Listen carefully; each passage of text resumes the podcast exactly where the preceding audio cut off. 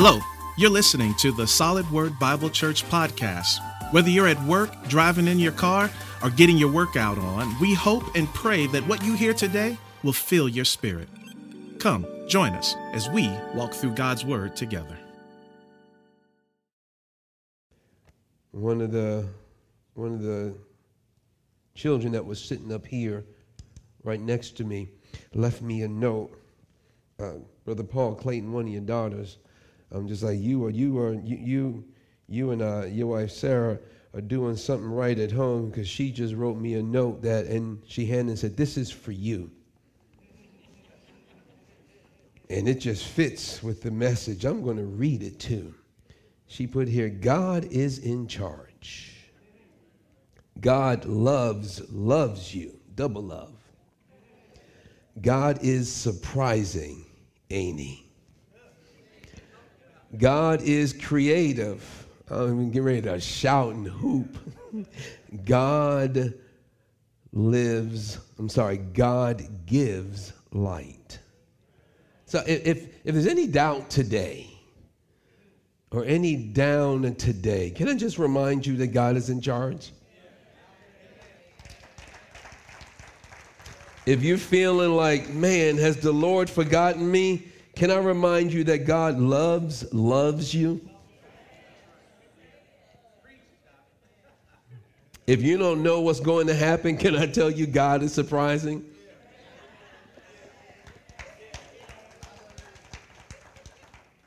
If you think you're going through the same old thing again and you don't know how it's going to work out, can I let you know God is creative?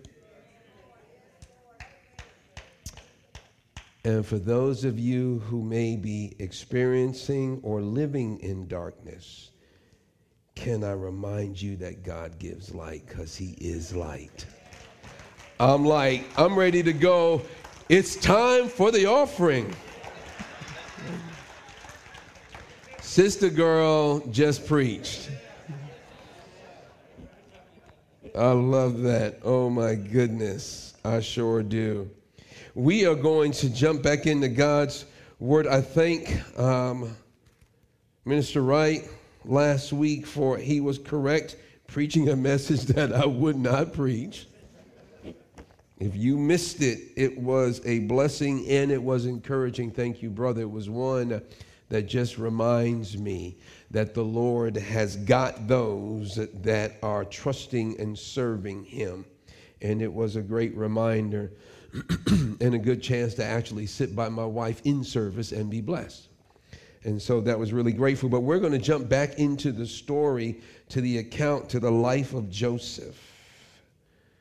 And um, this was more than just from, you know, uh, from prison to the palace. You were seeing how God keeps, how he develops, how he grows us up.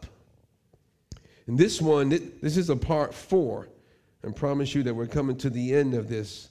And that we said this whole series, this whole part that we did of reunion and reconciliation. Part four, and I'm going to subtitle this um, From Partial to Full Reunion. Because we saw the last time we were talking about this how Joseph revealed himself in private to his brothers, and he revealed God's plan all along that God was working redemptively, that God was working to save, although man, his brothers, were they were working to destroy. And what God was showing us is that even when uh, humanity seeks to destroy, God fulfills his plans and purposes anyway. That when men and women intend something evil, God can fulfill with that which is good because he fulfills his plans. And that's not just for the story, the account of Joseph. That is a reminder for you and I every day of the week that as we are faced with evil, and even if evil, hopefully not, comes from our own hands, God knows how to turn it, how to make it, and how to intend it for good. And that that should encourage you to keep living right and to keep doing right. Realizing that God is never overcome with evil, which is why he can tell you and I to do not mean to, no, to not to be overcome with evil, but to overcome evil with good because God is good. And so we're going to start chapter 45. We're going to look at verse 21 because we ended just before that at verse 20. And we saw how God had already begun to work on behalf publicly. He had already been working privately. Can I remind someone? We ask God, God, can you work on our behalf? Can I help us to adjust that prayer a little bit? God is always working, period. There isn't a time that He is not working. We just may not see it or be aware of it or He's not revealing it. But as we saw in this story, even when God was silent, seemingly, He was working. And when He brings it out into public, we like to say, won't he do it? And I want to say, he's been doing it. You just caught one part of the story. And we usually like to highlight the benefits. See, he was doing it when Joseph seemed like he was being ignored. He was doing it when Joseph was thrown into that pit by his brothers who hated him. He was doing it when Joseph was uh, sold into slavery and spent years away from his family unjustly, he was still doing it. He was doing it when his brothers had to come back to him, not knowing it was him. God was doing it when Joseph revealed himself, and his brothers thought, uh oh, we're in trouble. And now he's doing it at God publicly, fully reveals and now makes this reunion full and public, and he moves toward that end. Let me, let me pray for us, and then we're going to jump on in, and we're going to look at four things this morning that God did in this, in this public and full reunion and reconciliation. And let us take some examples in heart as God wants to do that in and through our own lives. Father, thank you that we get a chance to get into your word again. Thank you, Lord, that as we study, it is not, Lord, just for information. Actually, Lord, ultimately, it is for transformation. And I pray that we would be transformed as we obey your word. And Father, strengthen us, even if we're discouraged because what we read may look like us Father, let us know that we can be changed when we look like you. And so we just admit our dependency on you. And we thank you, Lord, in the name of Jesus Christ. Amen. Amen. They came in while we were getting ready to do communion. Hello, Mr. and Mrs. John and Jackie Aaron.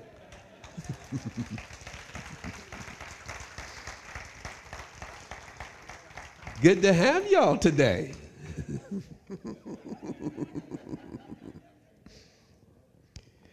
oh, it was such a blessing it was, and we had so much fun, y'all. I'm telling you.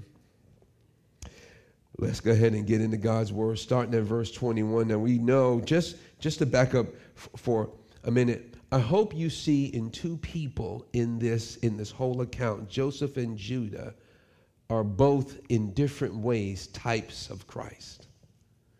Joseph, because here he was the beloved son that was sent to his people, and they hated him.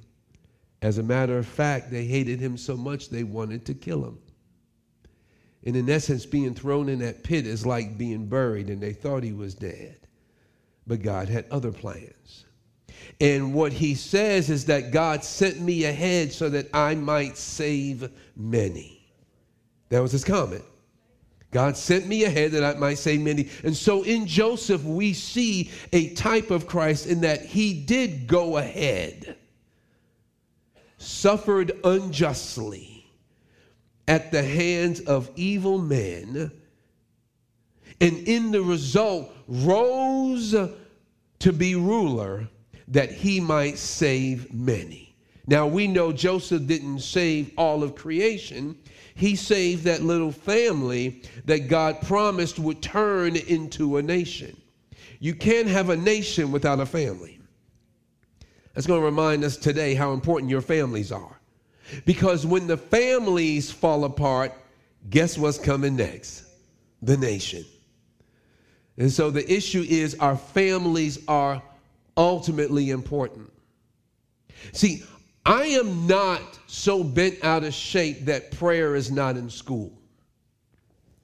I'm bent out of shape that prayer is not in your family. Because whether they pray in school or not, if your family is praying, you're good. I'm not totally bent out of shape that they don't want the Word of God in school.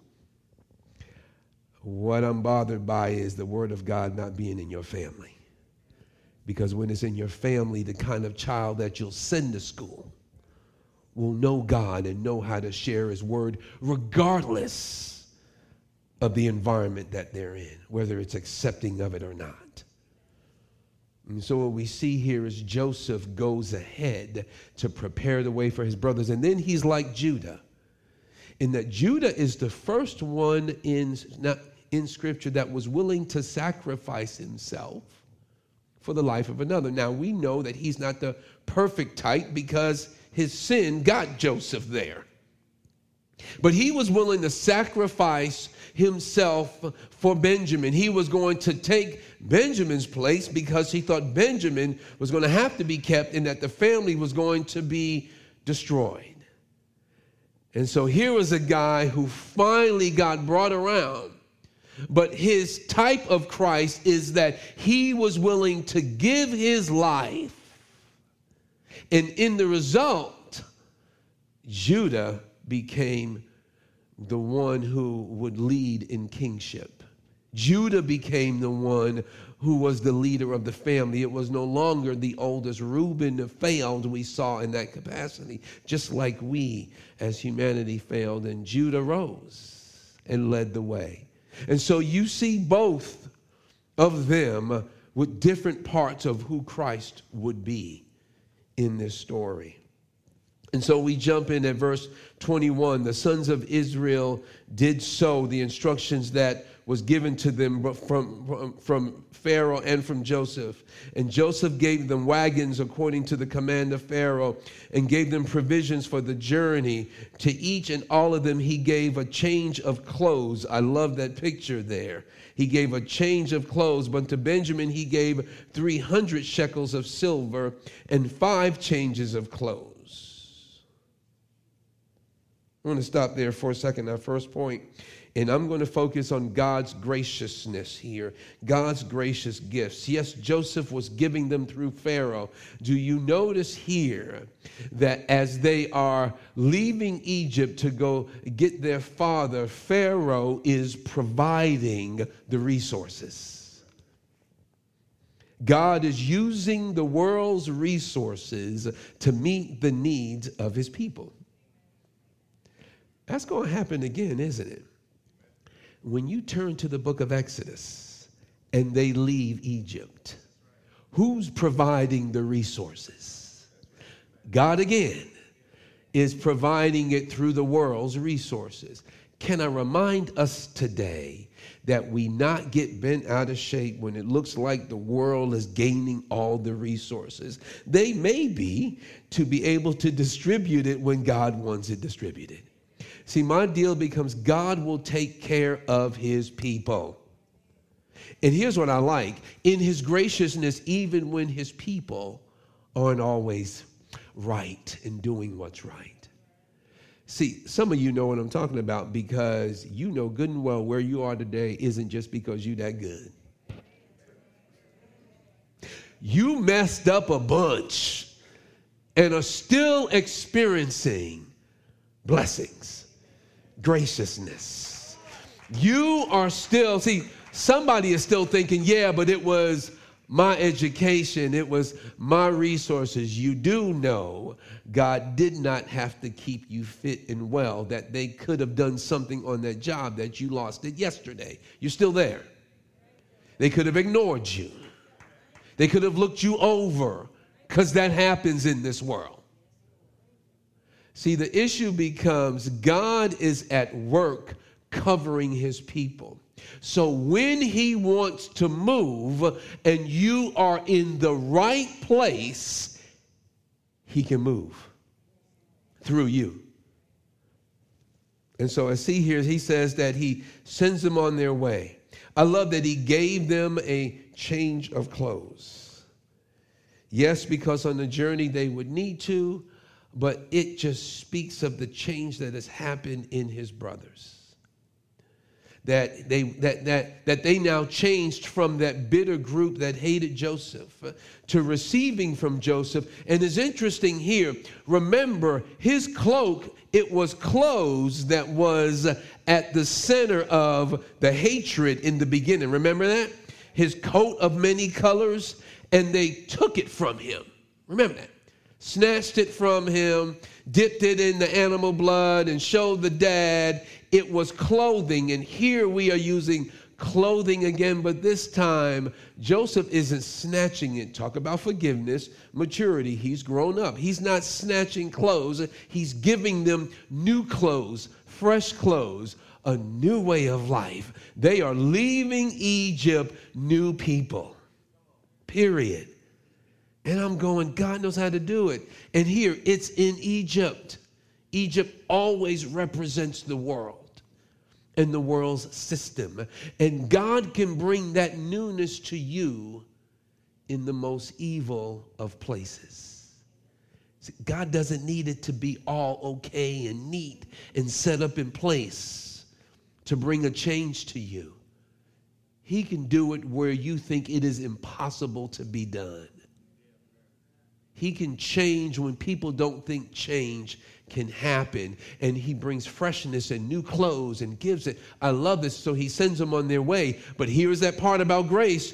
I love what he says. In this, in, in this gifting, he gives them new clothes. And then where he was sold for 20 pieces of silver, 20 shekels, he gives 300 to his younger brother.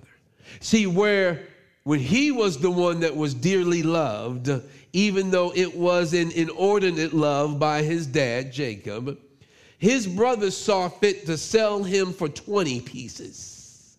Joseph turns around in this graciousness from God. You can see his mindset has changed because I wouldn't have given two cents to those dudes.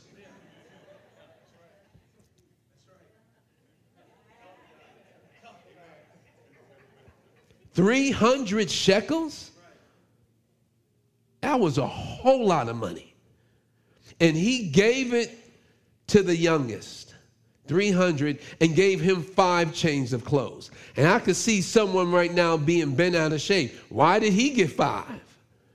They didn't give us any money. Why did he get 300? Remember what I said a few weeks ago? Grace is still grace. And God is the one who chooses how to dispense it. You can put that in anything. Why did he allow her to have that kind of job? I could do that. God's like, that's none of your business. The fact that you are where you are is an act of grace. Remember, I said grace is grace no matter how it comes. Those brothers didn't deserve any of it, and neither did Benjamin. But the fact that Joseph decided to heap it on Benjamin, I love how at the end of that, he tells them, when you look further down, Look, and as you're going, don't argue because you already know.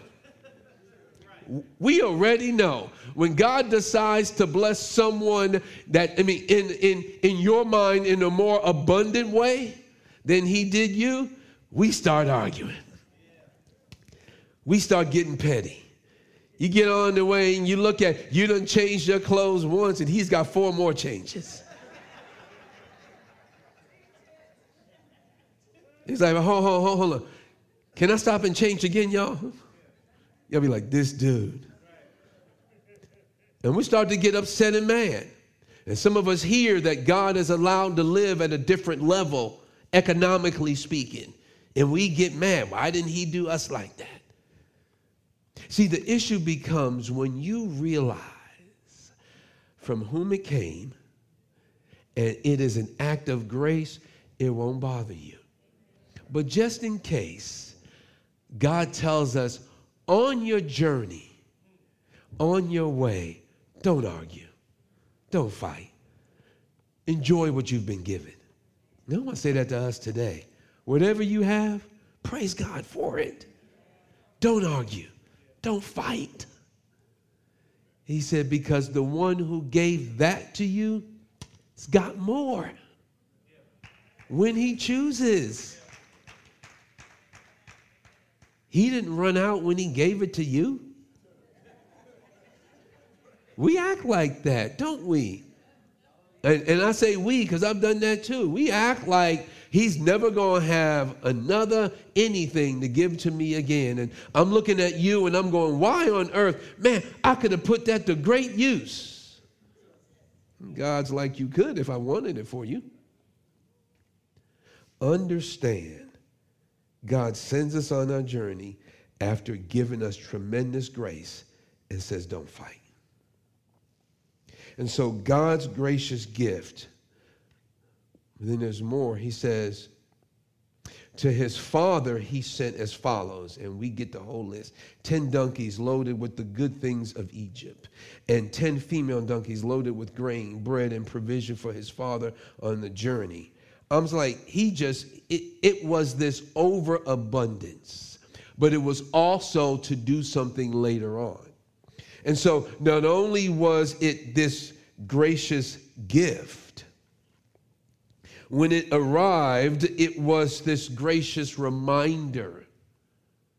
It was this gracious reminder for Jacob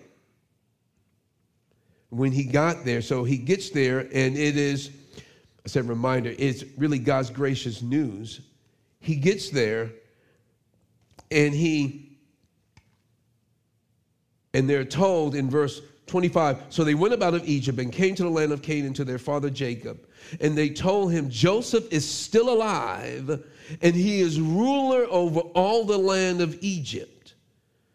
And his, meaning Jacob's, and his heart became numb, for he did not believe them.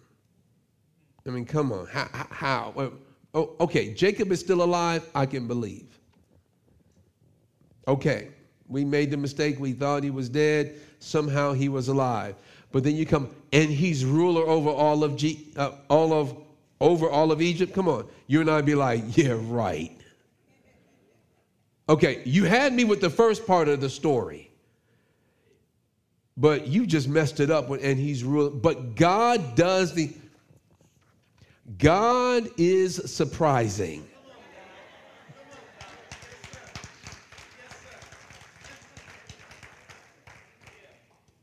and God is creative. See, He didn't just save the family, He saved the family by placing the one that you tried to kill at the top of the place that you needed to go to be saved. Wow.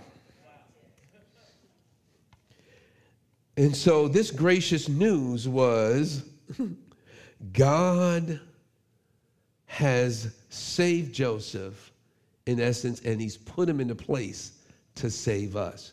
Here's what I like listen to what they talk about here. They don't talk about because you you know us, God's gracious news, we would have listened to part of it. The fact that Joseph is alive is good. But do you know what that means financially for the family? That he is ruler over all of Egypt? They didn't spend a whole lot of time talking about we about to get paid. Joseph is at the top. Life is going to be good. I'm, I'm just being real. We walk on back and it's like, wow. Joseph, look, Joseph is head, buddy. And here's my deal, though. They no longer focus on that. Remember, they've been changed. What they focus on is Joseph is still alive. And yes, he's at the head, but he says, Dad, he's still alive. And he said he was numb like any of us would have been.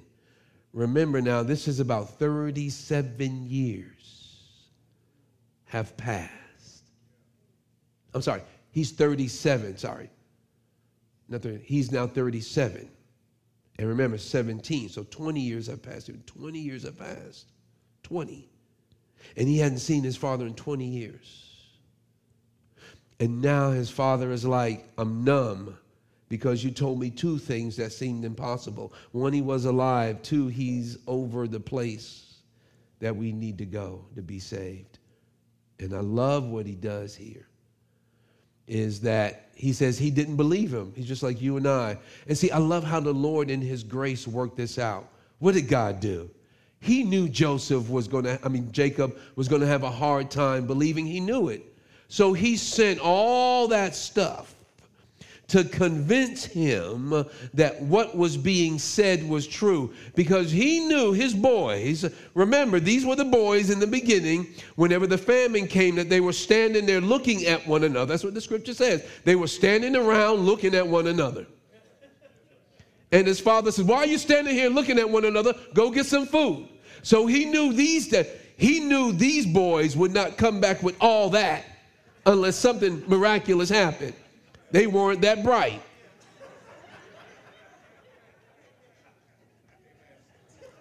And so they show up with all this stuff, and he was like, oh my, it must be. I'm thinking, because I know y'all didn't do this. And while we're laughing at them, come on, there's some of the stuff that has happened in our lives, and people are looking at us going, I know it's Jesus. Because you, oh, come on. People say that. It's, it's, it's funny for me that people say that about me because they're like, You stand up in front of others and preach? I was like, You know it's got to be Jesus. Because I couldn't string two sentences together, stuttered so bad. See, God will surprise us. Why? Because He wants to get the glory out of you. So, see, You'll enjoy it in the process, but you were never the end goal. That's why when we get beside ourselves and we start thinking we're better than others, we miss the point. The point is always God. And He wants to get the glory from what He does to you and through you.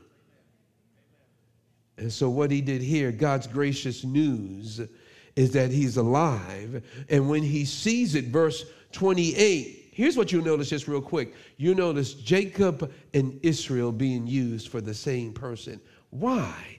Many times when you see Jacob being used, is him in his frail, sinful, sinful humanity that needs to depend on God. And you see his dependence on the will of God when you mention Israel, he is usually acting in his leadership form and as that one who would usher in the promised nation that God had covenanted with him. So you see Jacob mentioned and you see Israel. At the end, you see, and Israel said, because remember, he is revived. Because if you go back a few verses, it says that, um, it says, verse 26 and they told him joseph is still alive and he is ruler over the land of egypt and his heart became numb for he did not believe them. But when he when they told him that i mean i'm sorry but when they told him all the words of joseph which he had said to them and when he saw the wagons that joseph had sent to carry him the spirit of their father jacob was revived. See here was the I need and he needed and was dependent on God, and he was revived, was revived in his frail humanity. But then you go down to the next verse. And Israel, you think he's talking about someone else. And Israel said, It is enough, meaning I believe it. Joseph, my son, is still alive. I will go and see him before I die. And now you see a man acting in leadership because God moved, not because Jacob moved, not even because Joseph moved. His spirit was revived because God was at work.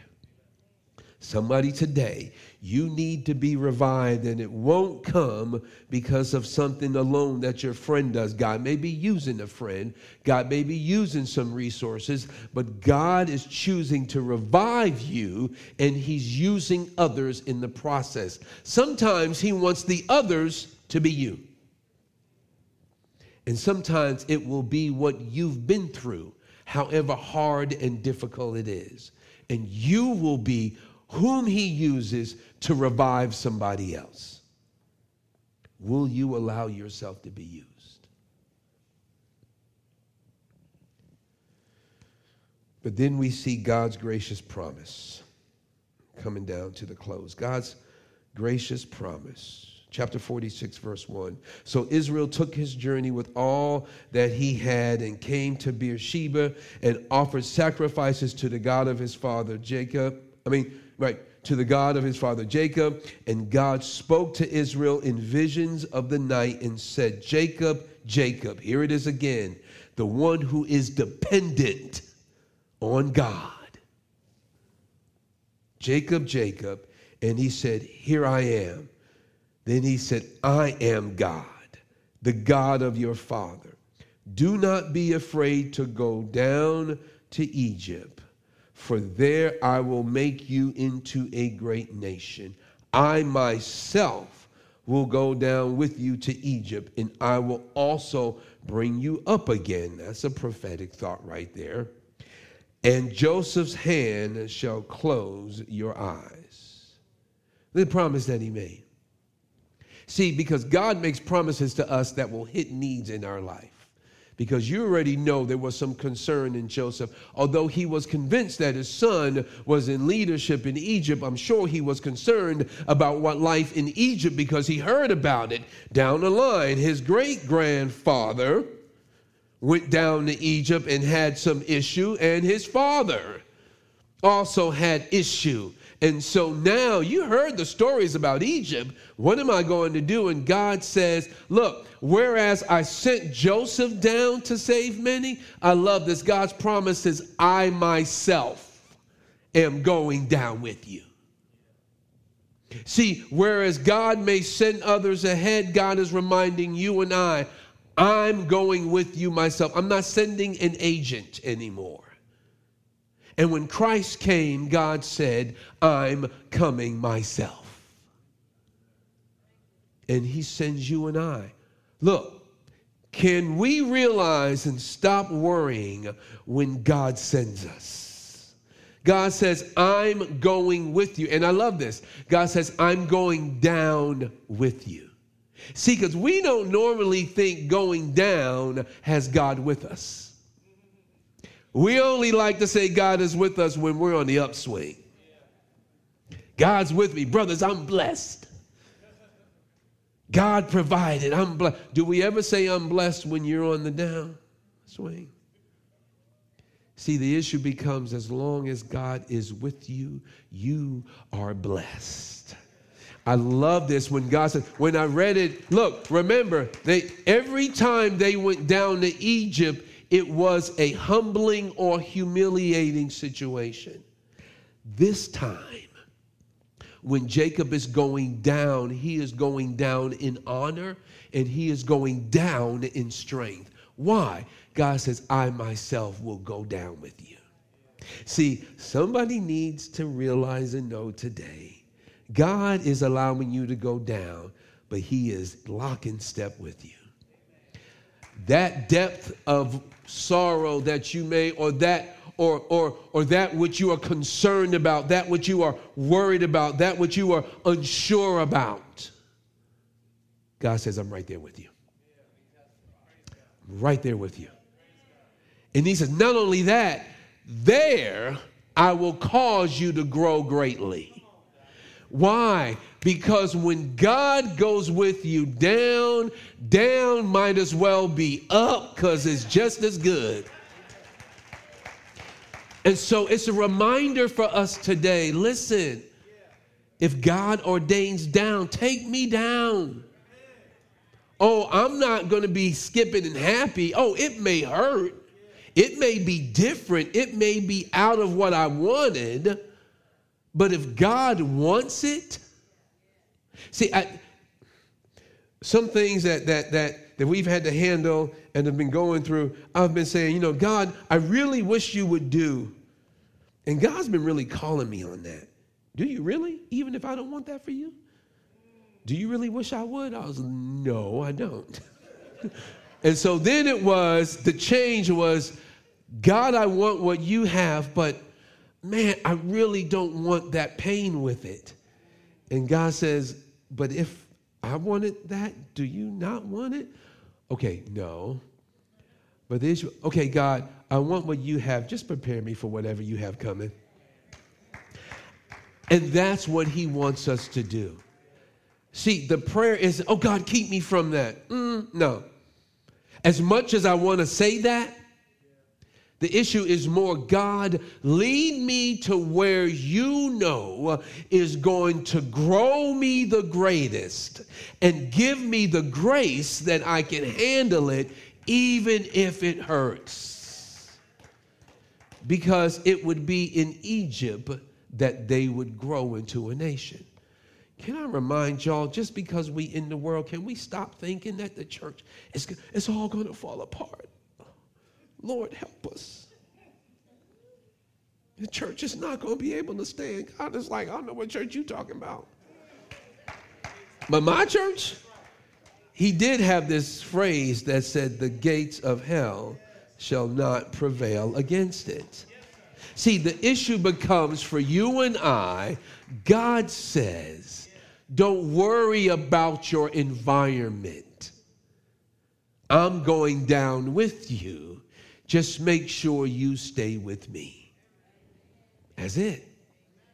So even if you're in the most evil of scenarios, you are the most unwelcomed and unwanted, it doesn't matter. God says, I myself am going down with you. Now, let me help you. If you've never come into a relationship with Christ, that doesn't mean you. You're not in the family. You can't claim God is with you. Some stranger on the street can't claim I'm going to go anywhere with them if I don't know you. They can point and say, He's going to go with me. I'm like, I don't know you. And my kids, my sons, kids, like, my dad's coming. Yep, I am. But some stranger be like, yeah, yeah, yeah, that guy, he's going to come with me. I'm going to turn around. You must be pointing to somebody behind me because I'm not going in. I don't know you. But when you have that relationship now, wherever God wants you to be, He's going to go with you. Please remember that. I know today, when we go through, we don't want to hear it. We don't. When we go through, we forget it but understand that God is there. God's gracious promise. He says, I will go with you. He says, Do not be afraid to go down. I myself will go with you to Egypt, and I will also bring you up again. Wow, that's interesting because what did he mean by that? Because Joseph would die there. I mean, I'm uh, sorry, Jacob would die there, and you'll see it later.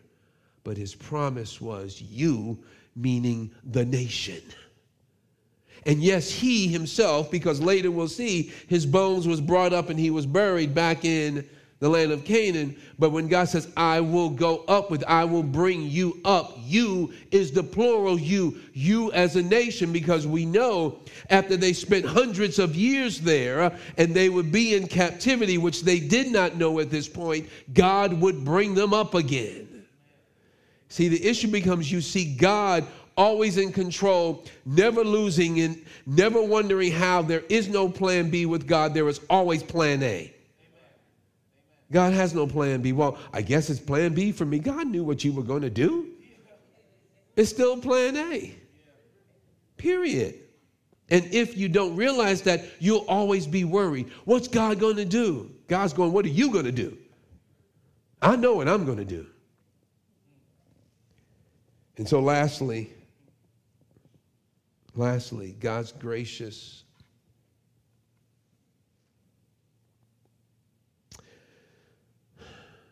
I was going to go God's gracious unification, but I am going to save that one We are not going to do that one today because this one requires just a bit more time that I want to spend than we're going to spend today.